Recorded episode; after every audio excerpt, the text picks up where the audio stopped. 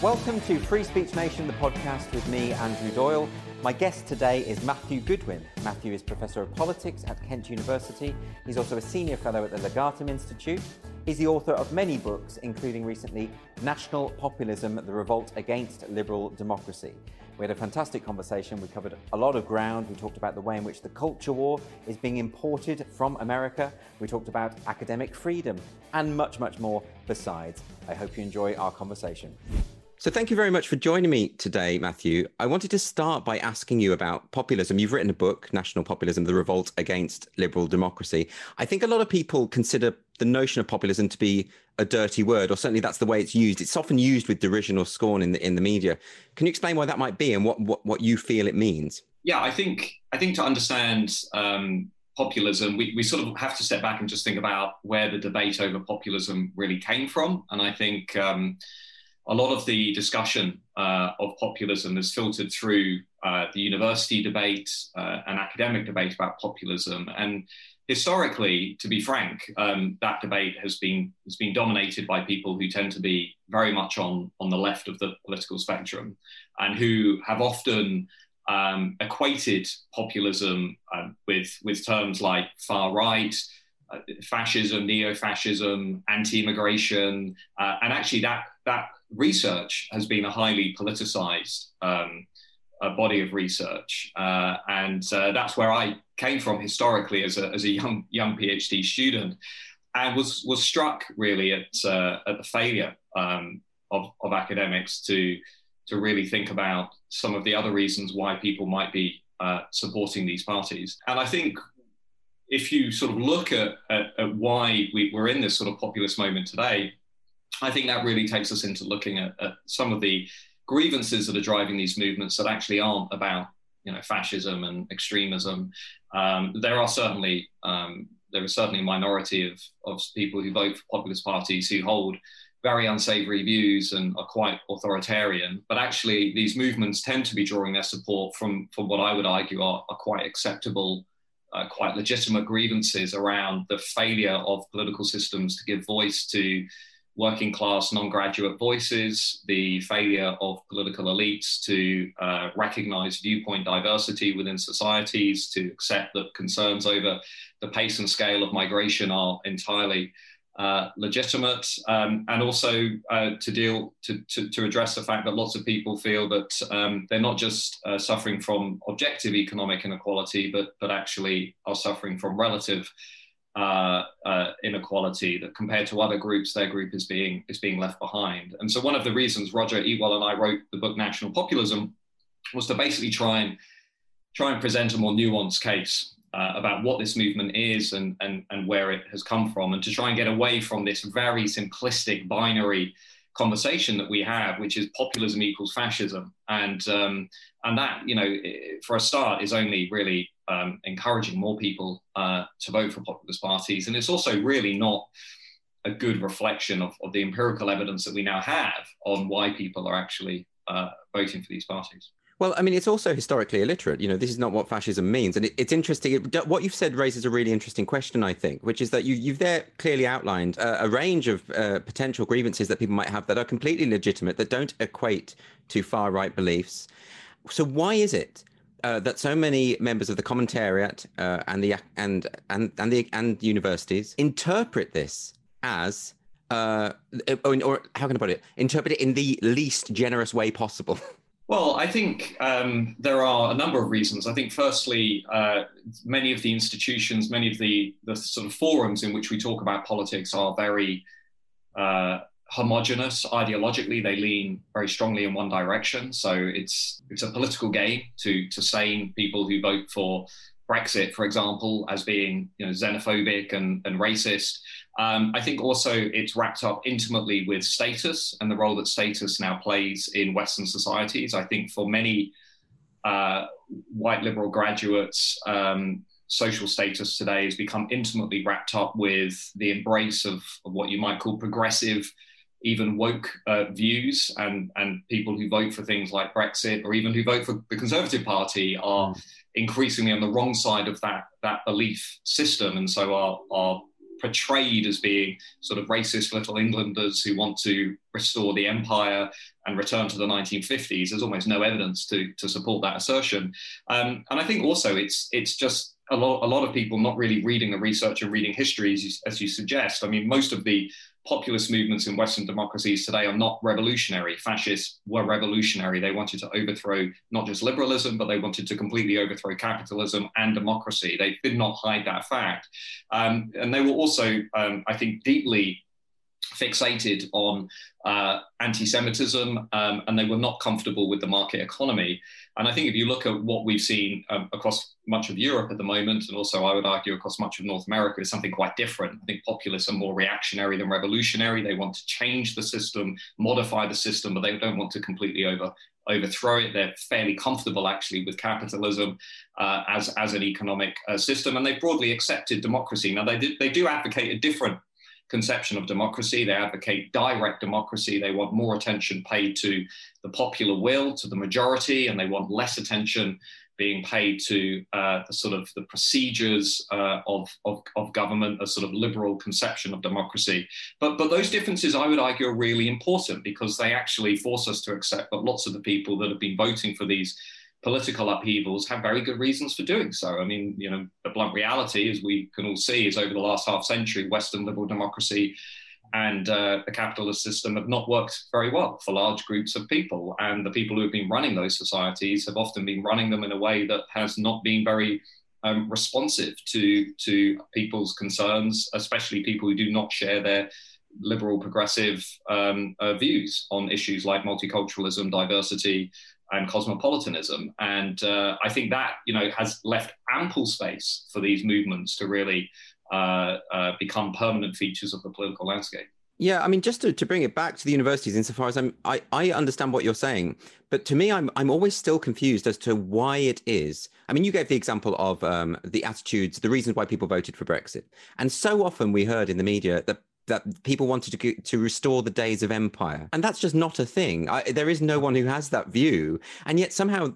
And, and we can see that, you know, we can see there's no evidence for it. And academics of all people uh, should be interested in the pursuit of truth. And they see this and they, they, they, they, I can't work out whether it's willful or whether they are kind of sharing this this sort of mass delusion, or if it's what you hinted at there, which is this idea of of preference falsification, insofar as there is a high status opinion, there is an opinion to have that will make you uh, higher than others, or more popular, or, or, more respected, and it's not necessarily the opinion you hold, but you will you will seize that opinion anyway, and and and and and wear it and signal it. I mean, is is is that what's going on here, or am I engaging in a bit of cod psychology here, which I shouldn't do?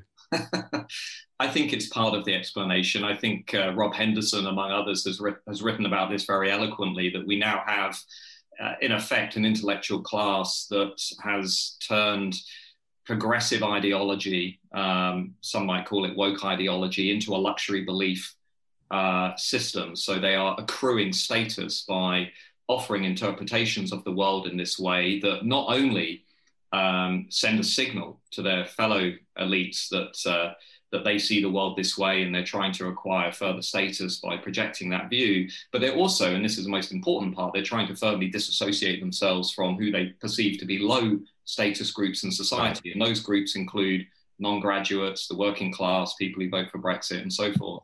And, and that, I think, has really, really accelerated, in particular in the UK since the vote for Brexit. It's accelerated in the US since the Trump presidency. And the evidence on this is overwhelming. I mean, Zach Goldberg, uh, among others, has shown actually how after 2016, white graduate liberals have basically drifted away from everybody else in society, have doubled down on their pro multiculturalism, pro diversity views. And I think have done that partly as a way of really reaffirming their sense of social status. Um, disassociating themselves from others. And um, when you look at some of the arguments that have been offered by the Academy in the UK for Brexit, particularly arguments that focus on things like empire, I think partly also this is actually how they see the world. They, they, they, they have always historically had a problem with England, mainly because lots of the academics who have made those arguments have come from Scotland, Wales, and, and Ireland or, or, or Northern Ireland, and have, I think, really push this trope that actually at the root of this is, is English nationalism, is a sort of backward, xenophobic, ignorant ideology uh, that is that is basically consumed with throwing the immigrants out. um, you know, returning to 1950 to when divorce was illegal and abortion wasn't uh, allowed and same-sex uh, relationships were, were, were not permissible, and all of these things. Um, there is almost no empirical evidence to support that, uh, I, I, I would argue. But what it does is it really sort of offers us an insight into actually how parts of the academy view um, many of their fellow citizens. It also reminds us, I would argue, of just how culturally detached uh, many intellectuals actually have become. This isn't a new thing, of course. George Orwell talked about it in 1940, um, but what we've seen since then, I think, is, is quite a rapid transformation of the universities, whereby in the 1960s, people on the left outnumber people on the right by around three to one. Today, that's spiraled to about nine to one, 10 to one, depending on what, what survey you look at. So, as the academies sort of become more detached, in particular from the groups who have actually been voting for things like Brexit or voting for Boris Johnson, you know, that gap has become so wide that they're no longer really able to sort of relate to the, the real grievances and the motivations that are driving uh, large numbers of voters. And that finds its expression through some of these, to be blunt, ridiculous arguments that we've had about Brexit. Yeah, I mean, it's very interesting. You mentioned this idea of wanting to disassociate yourself from certain individuals. That is a, a trope that I see again and again, insofar as, you know, if I support free speech, uh, someone will point at a, a very reactionary kind of far right figure who also supports free speech and say, Do you really want to be on the same side as that person? But of course, I would say that person is wrong about almost everything. But when it comes to free speech, that person's right. And it's, you know, and of course, that person likely is supporting free speech for disingenuous reasons anyway. So, I mean, yeah, but but this the guilt by association thing is is very prevalent. It's just a shame that they should have seeped into the academy. And I think you you will know this more than anyone as someone who was one of the few open academics in support of Brexit. I mean, it was overwhelming, wasn't it? And I mean, I feel a kinship here because I was one of the few, handful of comedians who was pro Brexit. I mean, there, I think you you could have counted us on one hand to be honest, and, and probably the same with academics. Am I right? Uh, I think that's true. I I was a sort of rare rare creature in academia. I, I didn't campaign publicly for Brexit. I wouldn't really have described myself as a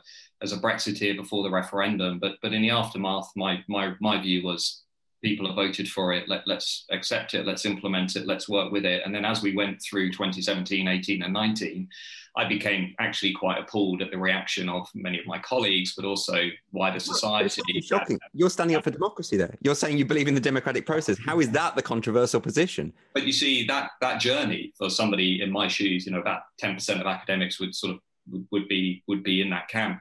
Um, I think has been very uh, revealing in itself because I now divide my career into pre-Brexit and post-Brexit. Pre-Brexit was was fine; everybody was very friendly and nice. Post-Brexit, you, you are essentially seen as a pariah, uh, as somebody who is sort of tantamount to um, you know sort of almost evil, you know, in the sort of moralistic way in which um, liberals tend to view the world around them. Jonathan Haidt in, in The Righteous Mind, among other, other studies, has, has pointed to this, that, that, that liberals tend to view the world through a deeply moralistic uh, lens. Uh, conservatives, and I would say I'm a fairly moderate conservative, I, I actually lean a bit left on the economy. Um, I, I, voted for Labour at, at, some elections in the past. Um, but uh, but nonetheless, conservatives tend to see things more through the lens of pragmatism, through sort of what works, you know. And, and, and some of my colleagues are very moralistic in how they see the world around them. So mm-hmm. if you've violated this sacred value, which is European integration, which is cosmopolitanism, um, you are you are essentially then you know damaged goods. Now, if you're a professor, that's okay because you can carry on and you can't really get sacked and so forth. But if you're a, a lecturer or a, a temporary uh, lecturer or somebody on a fixed term contract or somebody who aspires to climb the ladder to, to become a professor one day, um, you know, if you violate those sacred values, it's essentially game over. Um, it's, in, it's, it's not impossible to rise to the top, but it's very, very difficult because you are seen as violating that, that monoculture. And, and I, th- I do firmly believe actually that it is now in some institutions, especially uh, an ideological monoculture. Uh, and that is deeply problematic because, as Cass Sunstein and others have shown, when you have these monocultures where you don't have any viewpoint diversity, what tends to happen is people radicalize over time because there's nobody really to check their their ideological priors. There's nobody to challenge them. And I think after Brexit, we saw that in our universities, where you know the vast majority of pro-Remain academics became so sort of committed in, their view, so outraged that they sort of felt like it was completely acceptable to sort of pile on their colleagues who had said actually. You know, we think we should respect and implement this vote, and it was it was quite appalling. And I I would say um, that that just just by way of, of, background, I have never had as many emails um, uh, from people saying, "Look, I wish I could say publicly that I supported this, or I wish I could say publicly that I, I voted for this," including, ironically, a lot of people in Oxbridge.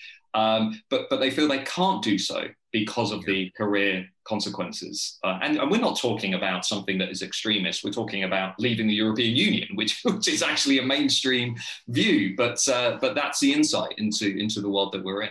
It's a very depressing picture that you paint there. Um, before I uh, carry on, because I want to talk a bit more about the universities and this and this monoculture that you describe, but I, have heard you often re- refer to liberals and liberalism and um, you know, I've always considered myself to be a liberal because I believe in liberal values. I believe in freedom of speech. I believe in uh, freedom of the press.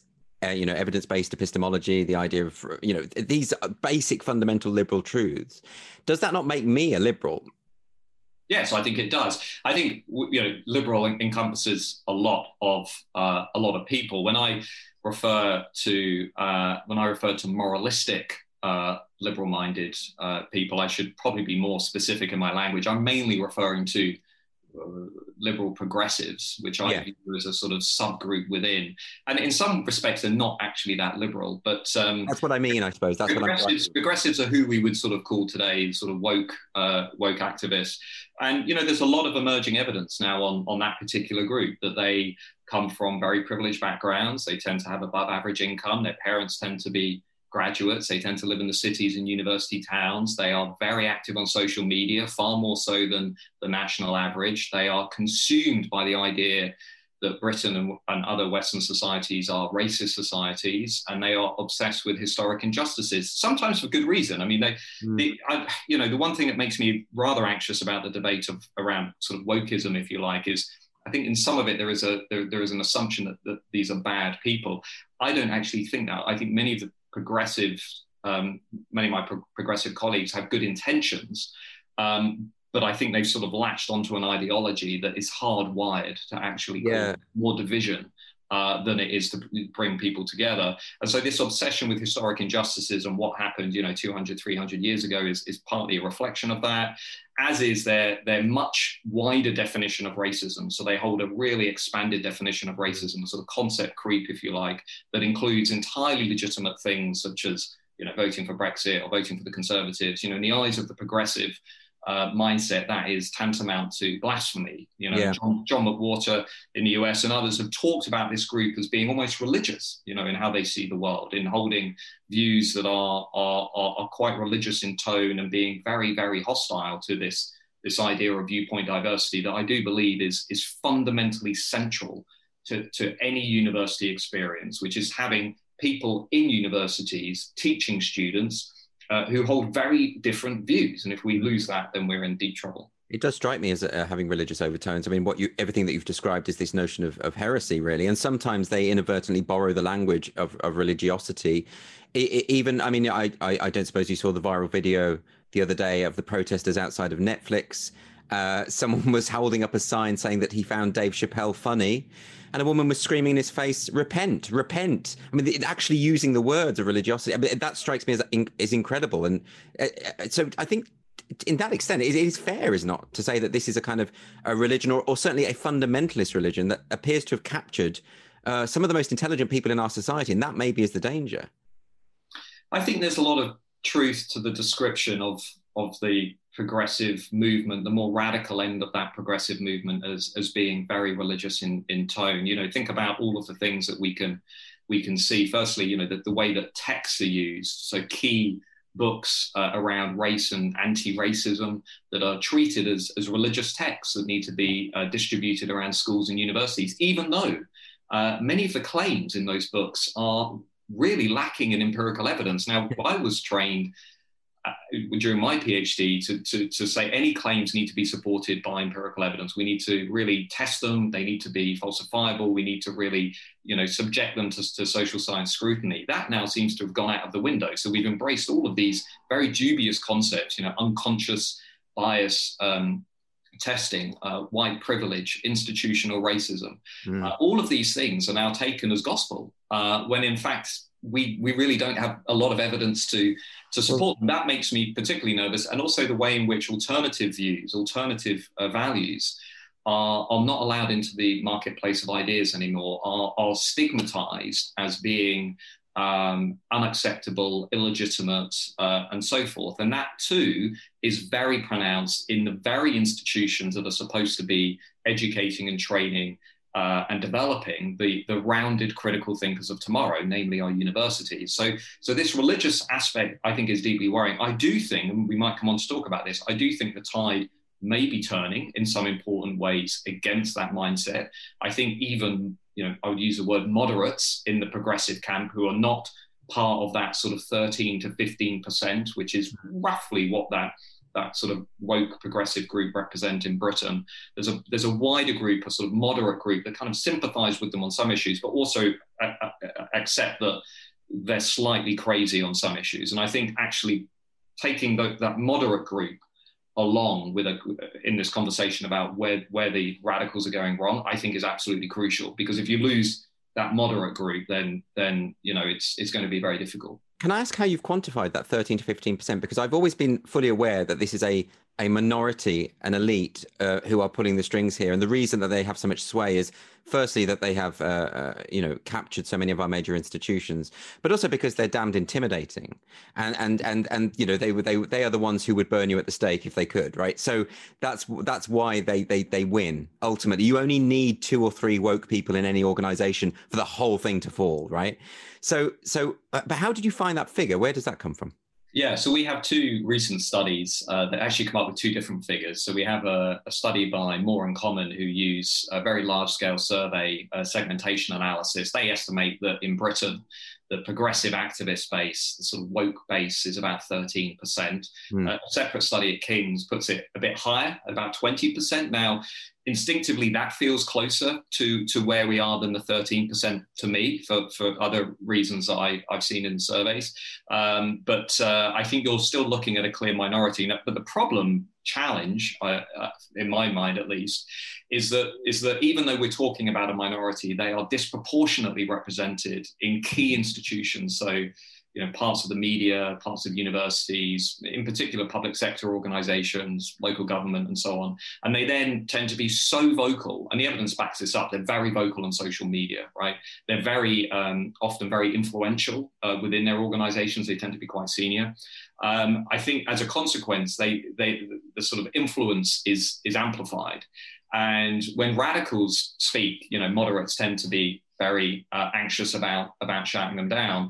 Now, interestingly, I think we have had a number of test cases, and I know we'll come on to talk about Kathleen Stock. I think Kathleen is one test case, but there have been a number of other cases in UK universities over the last couple of years. I think also in parts of the media that have made even uh, sort of you know left-leaning moderates think actually I think these progressives are a bit crazy. Mm. Uh, I think the treatment of, of Noah Carl, a young researcher who was suddenly sacked from the University of Cambridge from one of the most prestigious institutions, was a was a really interesting case whereby a lot of mainstream, you know, non-woke, if you like, academics felt that was really, really not on. The disinvitation of Jordan Peterson from the University of Cambridge, the disinvitation of Amber Rudd, and now the treatment of Kathleen Stock at the University of Sussex. You know, all of this is, is sort of sending a signal to the 80% that actually, you know, there is a group now that is incredibly intolerant of alternative perspectives. And I think also, to be blunt, a lot of people have realized that this is causing serious reputational damage uh, and it is actually harming their institutions and harming the reputation of their of their profession and and when you're dealing with people who are largely obsessed with status um, that in itself may actually have have quite a strong impact I mean, I am heartened when I see things like that. For instance, the University of Sussex being so vocal in its defence of, of Kathleen Stock and the right for academic freedom, and then with Jordan Peterson, similarly, you know, the um, Gonville and Caius, I think, are now uh, inviting him again after all this time, and, and so that to me seems that there, you know there are, are sort of signs that things are moving in that direction. But then for every time there is this these little victories, there's all this other tsunami of nonsense that comes back the other way, and and, and it doesn't feel on eh, looking at it in an overall picture doesn't necessarily feel that things are being rectified. And one of the questions i always get from people is when is all this going to end? Most people just want it to go away because most people as you said the 80% just think this is this is nonsense. This this has got to stop. If you're serious about tackling political polarization you know on the the sort of mad far right end of the spectrum, but also the, the radical progressive end. And I do actually think they both present serious challenges. Um, you've got to get the the moderates in the room to feel empowered to to stand up and actually uh, take take uh, to, you know push back against against against these groups. Now, how do you do that? I think one starting point is simply to expose how crazy uh, the world is is becoming. And I think in the US, where you know they are, uh, I think a few years um, uh, ahead of us in this debate. I think the UK is quickly following America, but uh, they are a few years ahead of us. I think um, uh, you can begin to see the way in which the debate over how we teach race uh, and, and, and how we discuss racism in schools and universities is an example now of the mainstreaming of this debate. I think when you look at what's happening around the, teaching of, of, critical race theory in universities, when you when you look at the the impact that defund the police and similar initiatives have had on actual uh, rates of crime, and, and now a recognition that actually this has, has had a very negative impact, including on the lives of African Americans. I think now, you know, those debates are beginning to sort of open up uh, uh, room to have a serious discussion about, about what this particular worldview is about and, and where it's going to take us in the same way that I think in the UK, you know, we had a very early glimpse of that when, when the government released the race disparity report and, and the way in which you know, merely by pointing to a more uh, nuanced, complex story uh, around uh, the relative performance, the relative life chances of different minority groups, that was seen by the sort of, you know, progressive radical end as, as blasphemy. You're not allowed to point to the fact that actually white working class kids are the bottom of the, the table when it comes to educational outcomes, and Chinese and Indian kids are doing really, really well. You're not allowed to point to the, the remarkable progress that has been made in social mobility among uh, a, a, large number of minority ethnic groups over the last half century. I think that was a real trailer to where the UK is going over the next five to 10 years, which is are we willing to paint a nuanced story of what's happening, an evidence-led story of what's happening, or are we going to, you know, sort of continue to perpetuate this deeply ideological, very simplistic, uh, and actually quite um, quite pernicious view of the world? Uh, and uh, I think, you know, sadly, we will probably end up um, following America's path on that. You mentioned the race disparity report there. I think it's very interesting because the response to it was very much this kind of uh, just flat out denial uh, w- w- without any substance. And then you, you read, you know, the Runnymede report, uh, the Runnymede Trust coming back at it, and it is just assertion piled on assertion, and it's all sort of rooted in faith. And it's as though they take their their, their assumptions first and work backwards from that conclusion. Uh, and that to me is why it's going to be so difficult, I think, to push beyond this, is because so many of the uh, advocates of, say, critical race theory, all these ideas of these invisible power structures that dominate society are impervious to data. They just they're just not interested in that.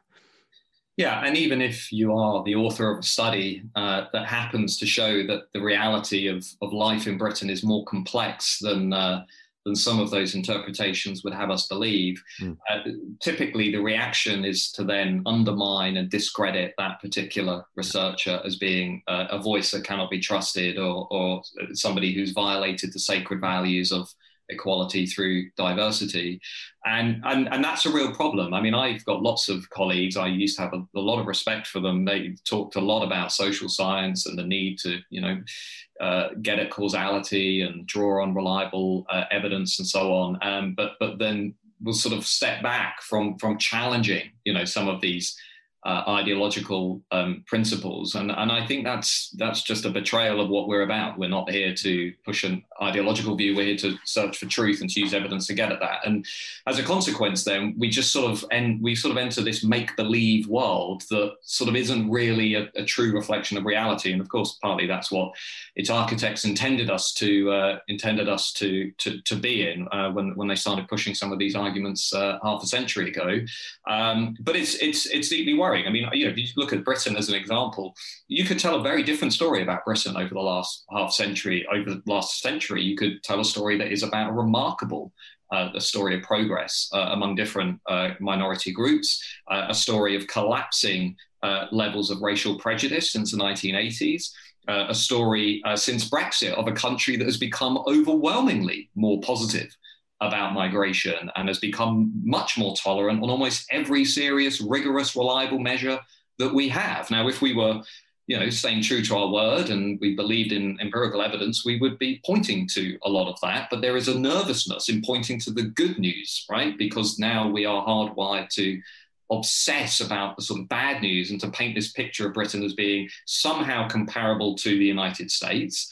Uh, and secondly, as being a country that is overwhelmingly negative, that is obsessed with painting, um, you know, the, the worst possible story of the country. And it's it's just a very unfortunate place to be because that also then strips a lot of groups of their sense of agency. It encourages this culture of victimhood that we've slid into, uh, whereby you know you acquire status now by by becoming a victim rather than than an, an, individual with your own sense of agency. You can change the world around you, um, and we're stripping away individual personal responsibility. So it's just easier to say you're part of a homogenous group that's being victimized by invisible power structures. And that is not, I don't think, a particularly good place for us to be as a society. And it's a it's a very depressing place to be because it sort of strips away a lot of effort and a lot of work that people have invested over over many decades. Um, but that that is ultimately the view that, that that radical progressives want want to push. And and many of the people that fall into those ideas, um, as you know, I think are are good intentioned you know nice people um, but but I, I i i'm not entirely convinced that they fully understand the roots of the the ideology that they are that they are pushing by extension uh, and that is uh, the, one of the big problems well, it comes back to the, this idea that there there is a kernel of truth in the in the things that they say. In other words, you know, racism has not been eradicated in our society. It does still exist. People are still subjected to discrimination, and therefore, if you are seen uh, to be painting a positive picture of the triumph of social liberalism since the civil rights movement, um, then people might be suspicious of that. They might be saying, "Are you trying to uh, d- deny uh, the the oppression that certain people still face?" And I suppose that's the problem, isn't it? It's not one or the other. I think we're able to say, "Yes, there is still racism, and here is an example of it." Um, but there's also context, and there is also a positive story to tell about the country today, which is this. And I think we've lost that balance. We've lost that that sense of nuance. Instead, we, we, we're sort of running at 200 miles an hour at, at, the negative story, which is often actually, in some cases, is not truly representative of the country. I mean, I was thinking about this during the um, during the football tournament uh, in the summer, and suddenly the, the main narrative became look how racist britain is mm. uh, in the space of about 48 hours yes and uh, and actually the, the opportunity there to tell a very different story of the country was just completely lost and that alternative story is Brits have become much more inclusive in how they think about their national identity. They no longer really think about it in terms of race and ethnicity. Um, levels of racism, by every uh, rigorous measure that we have, have collapsed since the 1980s. You know, Marcus Rashford and that generation have, have grown up in a much more tolerant country than their parents and their grandparents. Now, of course, they would fire back, well, look at all of the abuse that I receive on social media. And of course, the problem is the sort of the smaller number of out and out racists that we have in our society, their voice has been amplified on, on Twitter yeah. and Facebook. And, and so we've sort of entered this, this reality that is actually quite, quite complex and, and, and doesn't always reflect the reality of, of the country overall. And that story, I, I would still argue, is an incredibly positive story. It is well, a country that has become much more welcoming and much more tolerant over time. But one side of this debate does have, I think, a vested interest in pushing a very different narrative, which that, is um, yeah. That's a very good example of the kind of thing we're talking about, you know, because instead of instead of you know, as you say, all the studies point in the same direction and tell us a very positive story about uh, race relations in this country, and yet automatically when there were these horrible tweets and they were vile uh, but there weren't many in in the grand scheme of things if you take the number of people who watched the, the football match and the, and you know and most of them came from abroad anyway.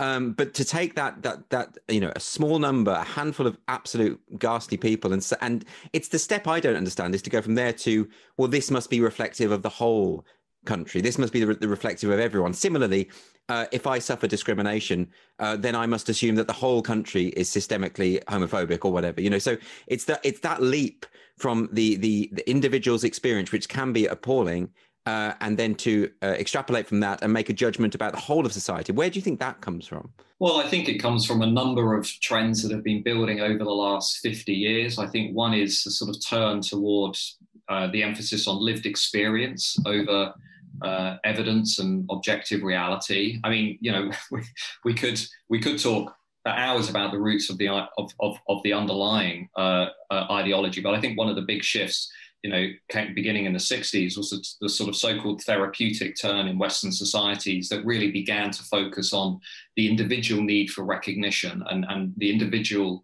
uh, the individual's focus on, on the importance of lived experience. And that really has, has I think, encouraged uh, society to focus overwhelmingly on subjective feelings mm. uh, over sometimes uh, the importance of of objective truth and and uh, empirical evidence. And you know, a lot of scholars recently have been talking about this. Francis Fukuyama has talked about it. Mark Lilla has talked about it, and I think that's been amplified by many movements on the left of politics who have sort of then embraced this this view and have sort of latched into this identity politics to try and kind of reinforce that need for recognition among different minority groups. And so they no longer really give, they're no longer offering the unifying narratives that we used to have as a country. I mean, if you go back to the 50s, um, the 40s, 50s, we had these big unifying narratives around citizenship, around um, social patriotism, belief, you know, believing in, in the country, believing in its institutions, not uncritically, but, but, but nonetheless, we had a shared story about who we are. And I think, you know, since the 60s, from different angles, we've had this worldview that is very focused on dismantling that, that sense of unity and that, that shared story. And we sort of collapsed into this much more fragmented narrative that is overwhelmingly focused on minority groups, that's overwhelmingly focused on the culture of, of victimhood, is much less interested in objective evidence uh, and truth, has really gone quite mainstream, has, sort of filtered into not just you know universities but media, public sector organisations, and so on.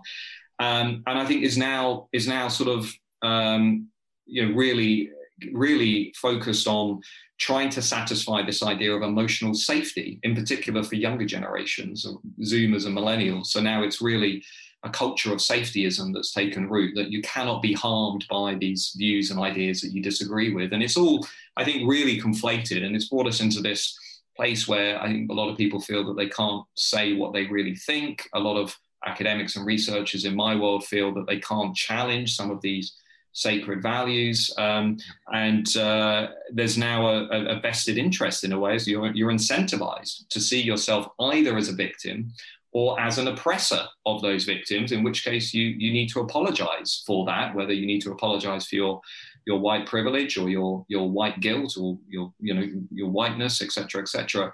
And so we've got this new status hierarchy in society, um, you, which is very simplistic, very binary. You're either good or bad. You're racist or anti-racist. You're an oppressor or you're a victim. And that's a very dark place, I think, for a society to be, especially a society that's rapidly diversifying ethnically, uh, culturally, religious, uh, religiously, you know, on all of these dimensions. Our society is becoming more complex, uh, not, not, not less complex. And then we've sort of set up this bizarre structure which encourages people to see themselves on, on one of two sides. I mean, that to me is a recipe for for a, a, a much more serious problem uh, going forward. And I'd like to see somebody either in, in politics or academia or the media or someone. I'd like to I'd like to see somebody start to get back to these unifying narratives that actually cut across the boundaries of different groups, uh, and and that is, I think, the primary political challenge of where we are. And this this disparity between uh, what uh, I suppose reality and the kind of pseudo reality, uh, which is advanced by uh, activists and academics or activist academics, because they often are conflated. Um, this I think we have seen very clearly in the case of Kathleen Stock, and I want to come back to this because I just think this is a really, as you say, a very important test case. And you know, I endlessly get into arguments with people about issues such as this, such as uh, the representation of the LGB Alliance, you know, whenever, or J.K. Rowling, whenever I say to people, can you please quote something transphobic that J.K. Rowling has said or the LGB Alliance has said? And no one ever can. It's just equivocation and, and uh, you know, un- ungenerous readings of what they've said. And there's no evidence whatsoever. And yet the narrative is, so accepted to the point that people I know and respect and I consider to be very intelligent will say, oh, the LGB Alliance is a transphobic hate group. No evidence. They've just accepted that narrative. And similarly with Kathleen Stock, I think Kathleen Stock is a particularly egregious case because if you read her book, her Material Girls, if you if you if you know anything about what she's said and done, she's actually one of the most sort of calm and uh, compassionate and and and and and not a provocateur by any stretch of the imagination. It seems like an odd thing that she would be the one uh, who is targeted to such an extent?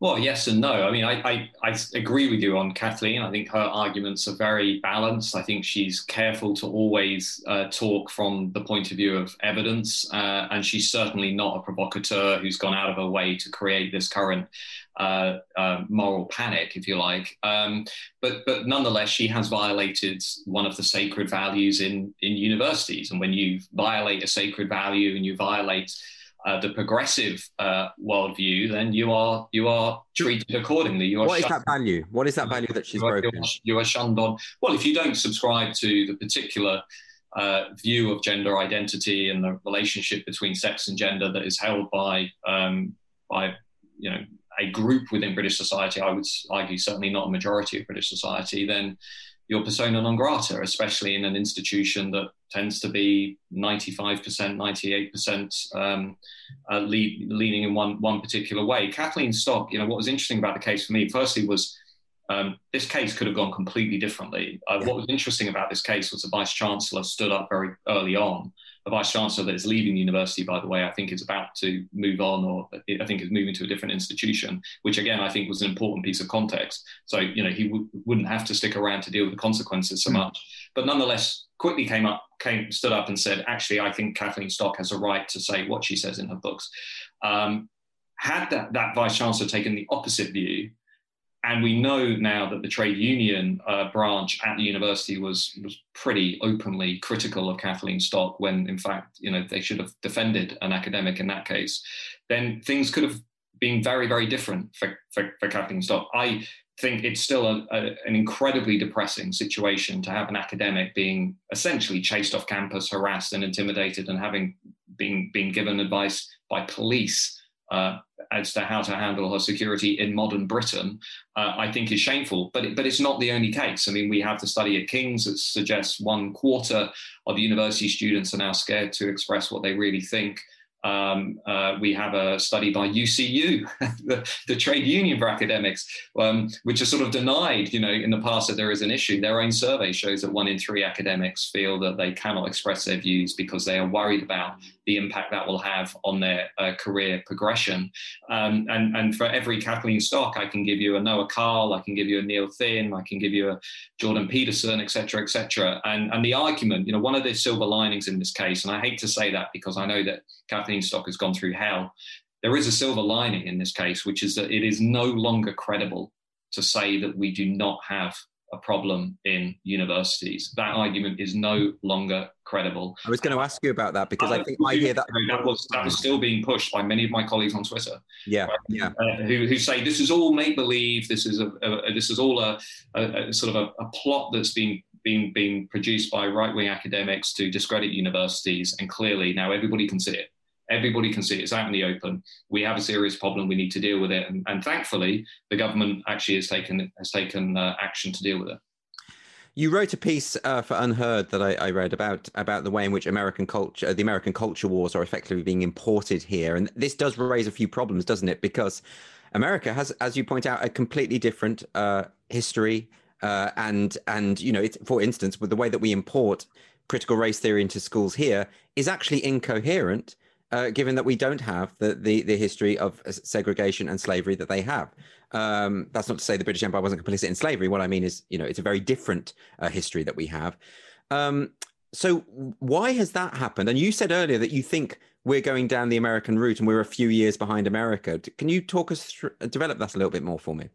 Yeah, so we have uh, a number of uh, studies and reports over the last two or three years. Uh, one at University, uh, one at King's College London, uh, another by uh, Centre for Policy Studies. Um, we have a lot of research in my discipline of political science, which is showing really since Brexit we've become a lot more polarized. And it, and it isn't just about Brexit. Brexit became an outlet for these deeper differences between you might call sort of um, the sort of liberal left and, and conservatives. I'm, I'm being somewhat simplistic, but the, the value divisions that underpin Remain and Leave ha- have now found their expression in other issues. How you feel about, about Black Lives Matter, how you feel about cancel culture and political correctness, how you feel about the monarchy, how you feel about Harry and Meghan, even.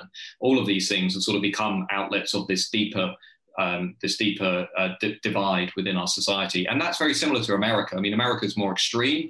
Um, it's had, you know, people that have been much more aggressive at, at, at, tapping into that and mobilizing it into politics. It's got a different media landscape. And as you say, it's got a very different history, uh, a long history uh, of populism as well in American politics. Um, but the UK, I think, you know, it does have the, the foundations for US style culture wars because we have a political class that is not making room for alternative voices. About 90% of MPs come from the graduate class. Labour MPs are more likely now than Conservatives to, to, to have a university degree. They are culturally in a galaxy of their own. We've got a number of studies now that show that, especially on the left of British politics, the cultural attitudes that dominate the Labour Parliamentary Party, Labour activists, and so forth are just very disconnected from wider society. Uh, we have a media that I would argue has not responded well to Brexit. It's not opened up to viewpoint diversity. I think one of the reasons why there's a merger space for platforms like uh, GB News is because of the failure of mainstream media to actually give voice to many of those views uh, and many of those uh, values in British society.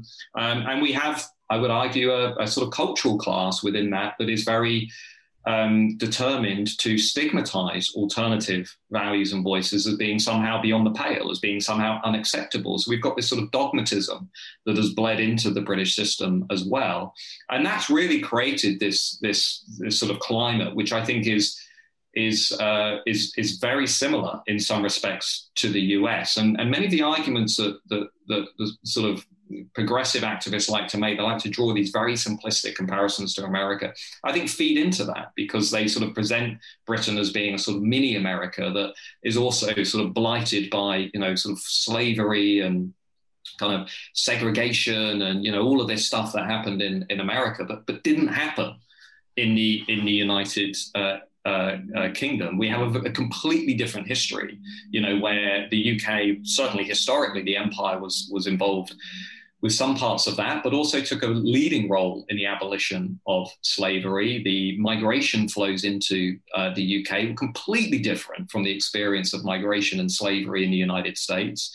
Um, the story of progress among minority communities has been radically different uh, from the United States, and all of these things are sort of you know, conveniently thrown out of the window. And so, actually, you know, we are we are similar to to America, and that I think reached its peak during 2020, I think, in the, the pandemic and the lockdown, I think where you saw this sudden conflation of the United States with the United Kingdom, and suddenly the you know the, the George Floyd protests, um, the Black Lives Matter debate, essentially became sort of it was I guess exported or imported into the UK with no real sense of nuance, no real kind of uh, uh, uh context, uh, and and that's really unfortunate because uh, we now have a lot of people in schools and universities that I think are somehow equating the two. And we have a, I would argue, a much more positive story. And unless we get that nuance out, that complexity, that that positivity, um, then we will end up uh, replicating uh, the US. And I think that's really uh, a depressing place to be. And we need people who are in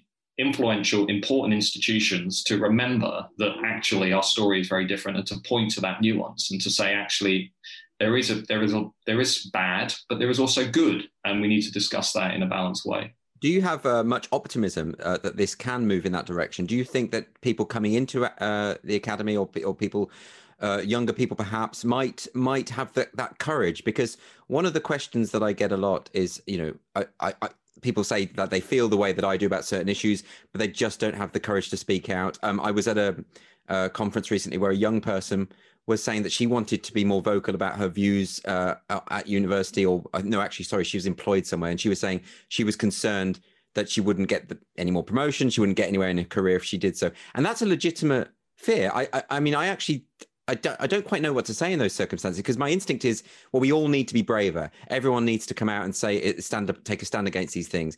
But the truth is that if I advise someone to do that, and then they, they, they, they their career suffers uh, as a result, that would make me feel very, very bad. So, is it just the case that there's going to have to be some sacrifices? Some people are going to have to you know, I suppose bear the brunt of it in order for progress to be made overall?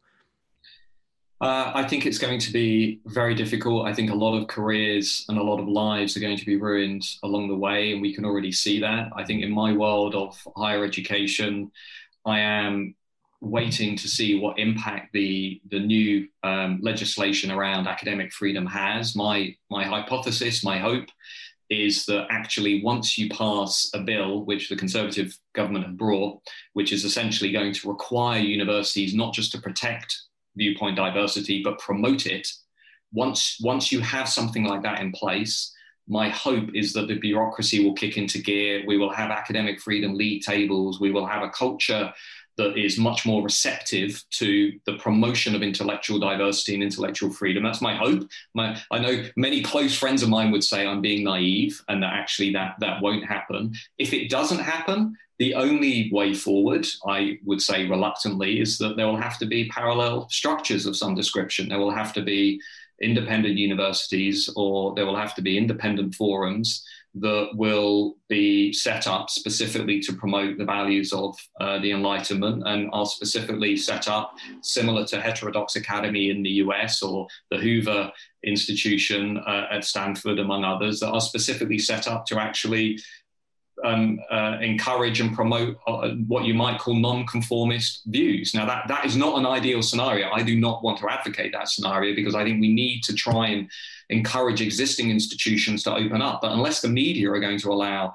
more working class voices, non-graduate voices, unless universities are going to allow more gender-critical scholars, conservative scholars, Brexit scholars, etc., into their, their institutions and not be punished uh, have those scholars punished for doing so, we're not going to create that, that environment that, that we need. I can't tell you, Andrew, how many emails I've had from junior academics uh, and many people who say you're finishing their masters and saying, actually, I really love a career in academia. I'd love to go into this, but I just don't think I could be myself. I just don't think I could say what I want to say or even research what I want to say without it having you know negative consequences and so they go into the private sector and those voices are essentially channeled out of these institutions and they just you know they go into banking or whatever else and they and that's it and you just never hear from them or see them again and i i, I think we're going to have to in the 2020s, I think this is a massive decade, a crunch decade for this debate. I think we're going to really have to watch carefully how these institutions respond to this, this desperate need for viewpoint diversity. Is the BBC going to do a better job than it, than it has done historically? Are the universities going to open up? Is local government and schools and etc. Are they going to go 100 miles an hour after the American model, or are they going to say, "Hang on, wait, our experience is very different. We need to actually go down a different line. And that's going to require leaders. It's going to require very brave people to stand up and make those arguments, like you're doing, and among others. Uh, and as you know, I mean, there are huge consequences for that. It's not a pleasant place to be when you're on Twitter. Uh, experiencing harassment and you know abuse and intimidation and so on on a daily basis. I mean that's not an easy place to be, but uh, hopefully there'll be you know the, the few who do put their heads above the parapet hopefully that that opens the gates for moderates and many many many others to stand up and say actually yeah i think this is crazy i think we need to stop this well, I think although you've painted quite a depressing picture, you've also shown us uh, that there's the potential for a way out, uh, and for, for which I'm very grateful. Thank you very much for joining me today, Matthew. Great. Thanks for having me. Thank you for joining me on Free Speech Nation, the podcast, with my guest, Matthew Goodwin. If you're so inclined, check out his many books, including National Populism The Revolt Against Liberal Democracy. And if you enjoyed the episode, make sure you like, make sure you subscribe, do all the usual stuff, and then come back and join us next week where we'll have another brilliant guest. Farewell.